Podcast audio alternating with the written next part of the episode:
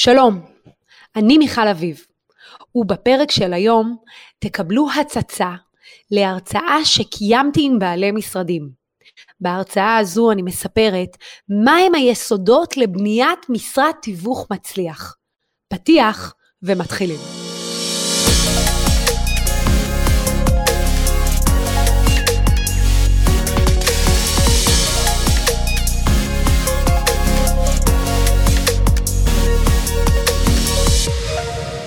מכל התפקידים שעשיתי, ועשיתי הרבה תפקידים בתוך משרד תיווך, לנהל סוכנים ולהניע סוכנים היה התפקיד הכי קשה שעשיתי. הכי מאתגר, הכי מאתגר, הכי קשה, סוכנים. זה עבודה, עבודה רצינית. תכף אנחנו נדבר על הדבר הזה, וצריך להיות מאוד מאוד בשל למהלך של קליטה של סוכנים. עד עכשיו היינו בשלב הבסיס, השלב הבא הוא שלב המקצוענים, להגיע למצב שאני מחזיק סוכנים משלי ואני משרד מצליח, כן? לא שהסוכנים לוקחים אותי אחורה. שאני באמת יודע לנהל אותם, זה בהחלט שלב של מתקדמים. אז בואו נשאל אתכם, ברגע שהפכתי להיות מנהל עם סוכנים, מי הלקוח שלי? המוכר? הקונה? סוכן. בדיוק. הסוכן. זה השלב הכי משמעותי שבו אני עושה את המעבר ומפסיק, לא בשלב ההתחלתי, אבל בוא נגיד בשאיפה, להפסיק לעבוד מול לקוח הקצה שהוא המוכר או הקונה. בפועל, מי שנהפך להיות הלקוח שלי זה הסוכן שלי. כי המטרה שלי היא למעשה להביא אותו, ללמד אותו ולהפוך אותו מיחידת רווח פוטנציאלית ליחידת רווח פעילה, שלא רק חנכתי ולימדתי, אלא גם שימרתי, שזה לא פחות חשוב, וניגע בזה תכף. אז משרד תיווך מצליח מבוסס על שלוש יסודות. היסוד הראשון והמשמעותי הוא גיוס, גיוס של סוכנים, אוקיי? לגייס אנשים שהם ברוחי, שהם בדמותי, שהם רוצים לפתוח עסק עצמאי, והם רואים את עצמם, מממשים את הפוטנציאל שלהם בעסק התיווך. בפועל אני מספק להם פלטפורמה, מעטפת ותמיכה מתוך הבנה שכל מה שהם ייצרו, חצי מזה יהיה שלי, נכון? אני בעצם נהפך, אני סוג של גנן, כן? אני מגדל פה פרחים, בתקווה שהם יישארו כמובן ויקשטו את גינתי, כן? השלב הבא, היסוד השני הוא חניכה וליווי. לא מספיק רק לגייס סוכנים, אני בעצם צריך לתת להם מעטפת, לחנוך אותם וללוות אותם לאורך כל החיים שלהם במשרד, אוקיי? תכף נדבר, נפרוט כל אחד מהיסודות האלה. וכמובן השלב השלישי, היסוד השלישי, אם אני רוצה שיהיה לי משרד תיווך מצליח לאורך זמן, אני חייב לדעת לשמר את הסוכנים שלי. הכי קשה, כי אם גייסתי אותו וחנכתי אותו ודם, יזע ודמעות, הקזתי עליו דם בעסקאות שלו, בשעות שלו בלילה שהוא מתקשר אליי, באכזבות שלו, דיברתי עם אשתו שתגרום לו לא לפרוש ועשיתי את כל המעטפת ובסוף הוא עוזב, כאב לב. חוויתי את זה על הבשר, זה כואב מאוד. לא שזה לא יקרה, בעסק הזה אתם בעצם, זה כמו דלי שאתם ממלאים ובדלי הזה יש חורים. תמיד תהיה עזיבה.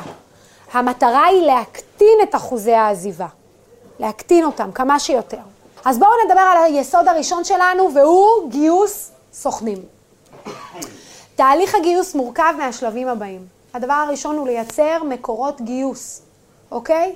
כמו שאתם מחפשים היום לידים של מוכרים וקונים, אתם צריכים, ברגע שאתם הופכים להיות בעלי משרדים, אתם חייבים לאתר אנשים שההזדמנות העסקית הזו יכולה להתאים להם. אתם עכשיו מגדלים צוות, ואתם רוצים שהצוות הזה יהיו אנשים רעבים שבאים לטרוף כמו שאתם טרפתם את העסק הזה, וכמו שאתם הצלחתם לייצר כסף מהעסק הזה ולממש את הפוטנציאל שלכם, אתם מחפשים אנשים כאלה, ובשביל זה אתם צריכים לייצר מקורות לידים, בין אם זה דרך קמפיינים בפייסבוק, בין אם זה דרך לוחות דרושים, אנשים שאתם מכירים, שוב מרכזי קשרים והמלצות, זה בהחלט מקור ליד חשוב מאוד בגיוס. הדבר הבא הוא לבצע רעיונות כל הזמן, לראיין אנשים. לא כל בן אדם שיש לו דופק ורוצה לעבוד בתחום הזה, הוא מתאים. אם אין לו יכולת להתמיד, אם אין לו מוכנות כלכלית ומנטלית להתמודד עם האתגרים של העסק הזה, אין לכם טעם לגייס אותו. בן אדם שאתם מביאים שאין לו יכולת להתקיים חודש בלי שכר, אל תגייסו אותו. כי אתם עושים לעצמכם עוול, הבן אדם הזה לא ישרוד. מי שרעב ללחם לא יכול להיות עסוק בלשפר מיומנויות פרזנטציה. הוא תוך חודש פורש ואומר לכם, סליחה, מצטער, אני חייב לעבוד. אז עולה דילמה, כדאי לגייס מישהו בחצי משרה? בעייתי. אם הוא עובד בסופי שבוע, והוא בחור צעיר, והוא עובד בלילות, והוא בדרייב טירוף, אולי כן. אם הוא עובד בחצי משרה ומתפנה בשעה שתיים בצהריים לעסק התיווך שלו, זה לא יעבוד. בסופו של דבר, עסק תיווך דומה לחנות בקניון. אתה, אם היה לך חנות בקניון עכשיו, היית פותח אותה בשתיים בצהריים? לא. אתה פותח אותה בתשע בבוקר, ונשאר עד תשע בערב, כי זה העסק. אוקיי, אז קודם כל יכול להיות מצב ראשון שהוא חותם בלשכה. כי כל עוד הוא חותם בלשכה, הוא יכול לעבוד, כי את לא נותנת לו שכר, הוא בא להיות עצמאי, הוא גם לא עושה עבירה, לא שהוא צריך ללכת ולהגיד את זה בלקראת התעסוקה, אבל הוא יכול בהחלט לממש את הזכות שלו, ובזמן הזה שהוא חותם בלשכה, הוא בא, בא ולומד. זה אופציה אחת. אופציה שנייה, אנשים שמסיימים את מקום העבודה שלהם ויש להם פיצויים, או פותחים קרן השתלמות, או אני מכירה הרבה מאוד מתווכים, רובם מצליחים שלקחו הלוואה. טוני רובינס אומר, If you want to succeed, you have to burn your boats. שמעתם את זה פעם? כן, למה הוא אומר את זה? דרך אגב, הוא אומר את זה כי פעם, פעם, כשהיו רוצים לכבוש איים ושטחים חדשים, מה שהיה עושה המנהיג של אותו שבט שמגיע לאי, הדבר הראשון הוא היה לשרוף את הספינה של עצמו בשביל להראות לו ולחיילים שאו שאנחנו מנצחים או שאנחנו מתים. וזאת הנחת היסוד.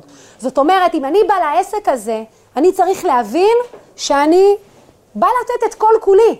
וזה גם האנשים שאני מחפש, ולכן חשוב מאוד שאתם תוודאו שמי שאתם מגייסים יש לו מוכנות כלכלית, או שהוא בחור צעיר והוא גר אצל ההורים וההוצאות שלו זה 2,000 שקל בחודש והוא יכול להתקיים. הכל טוב, כל אחד לגופו, אבל לא לקחת מישהו שאין לו מוכנות כלכלית כי יהיה לו מאוד מאוד קשה להצליח, בסדר? במיוחד אם יש לו התחייבויות ומשכנתה וכאלה. בנוסף, שמירה על קשר לאורך זמן זה משהו מאוד מאוד חשוב בגיוס בעולם שלנו. למה? כי אנחנו בעצם תופסים את המועמד בצומת דרכים בחייו.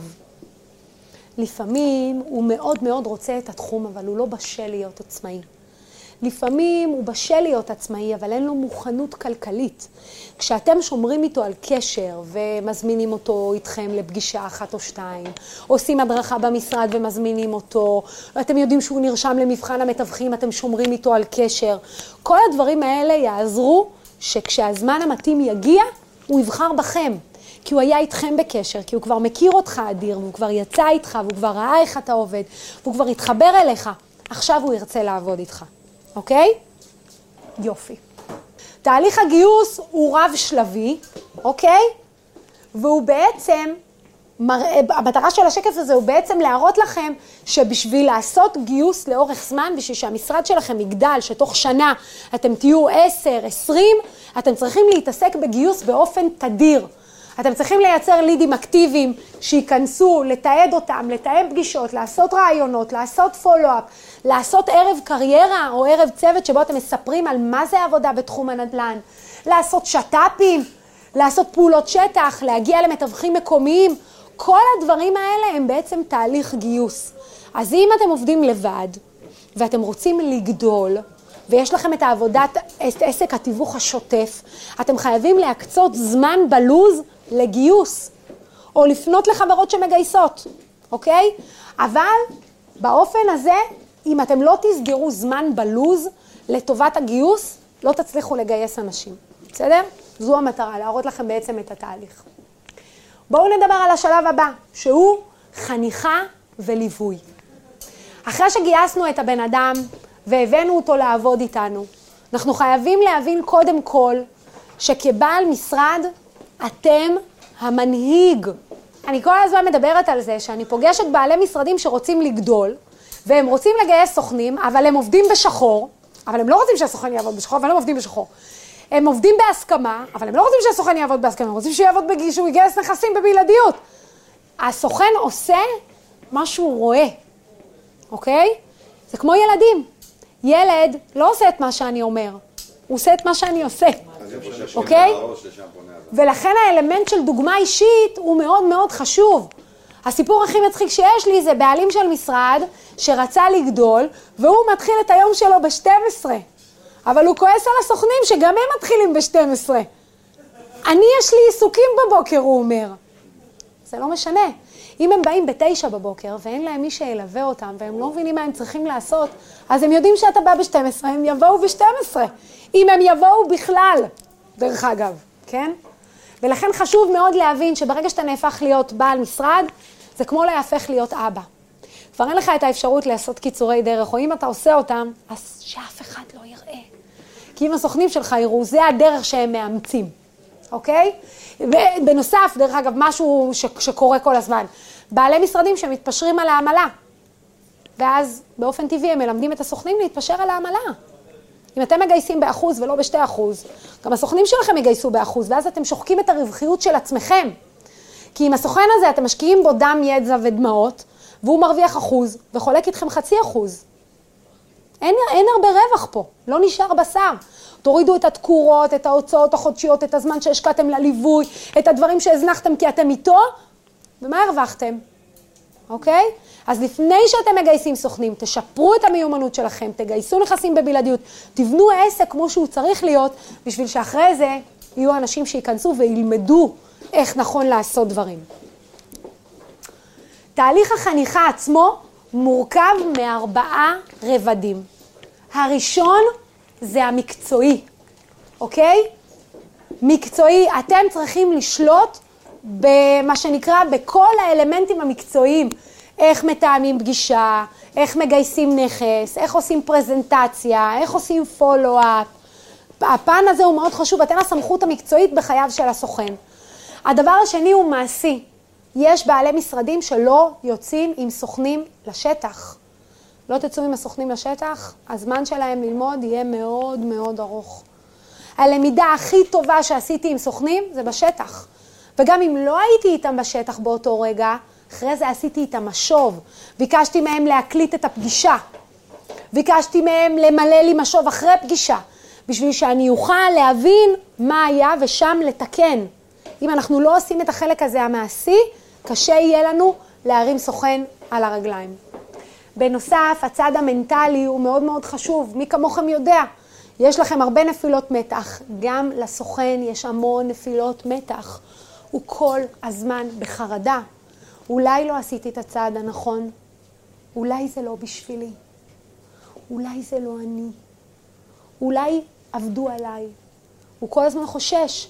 עכשיו, הרבה מאוד uh, מתווכים ומתווכות נכנסים כשהם כבר, מה שנקרא, בזוגיות, ובעל, הבן זוג, או הבעל, לצורך העניין, בת זוג, הם, הם בדיוק, הם או מחכים בצד, מחכים לו בפינה, או מטפטפים לו כל הזמן. כל הזמן, הם כל הזמן, כל הזמן מחלחלים. עכשיו, אתם ממלאים את הסוכן, והם מרוקנים את הסוכן. ולכן אתם כל הזמן צריכים לדאוג, כן, אתם גם צריכים לדאוג שהבן זוג או בת הזוג יהיו בעד, ואם הם לא בעד, שלפחות לא יפריעו. זאת אומרת, להתעקש בתהליך הגיוס, לפגוש את בן או בת הזוג. תביא אותו, בואו ניפגש, להפוך אותם להיות חלק. כי אם הם יהיו חלק, הם הרבה מאוד פעמים ידחפו אותם בזכותכם. כי הם גם מאמינים בכם והם גם מאמינים בדרך הזאת, אוקיי? אז אל תפספסו את זה, זה חשוב. בנוסף, הצד העסקי. אתם היועצים העסקיים של המתווכים, הם באים לפתוח עסק. אתם צריכים להבין בצד הפיננסי, בצד הניהולי, איך לפתח את העסק, איך לשמור על רווחיות, איזה הוצאות להגיש, מה נכון לעשות. זה חלק מהתפקיד שלכם.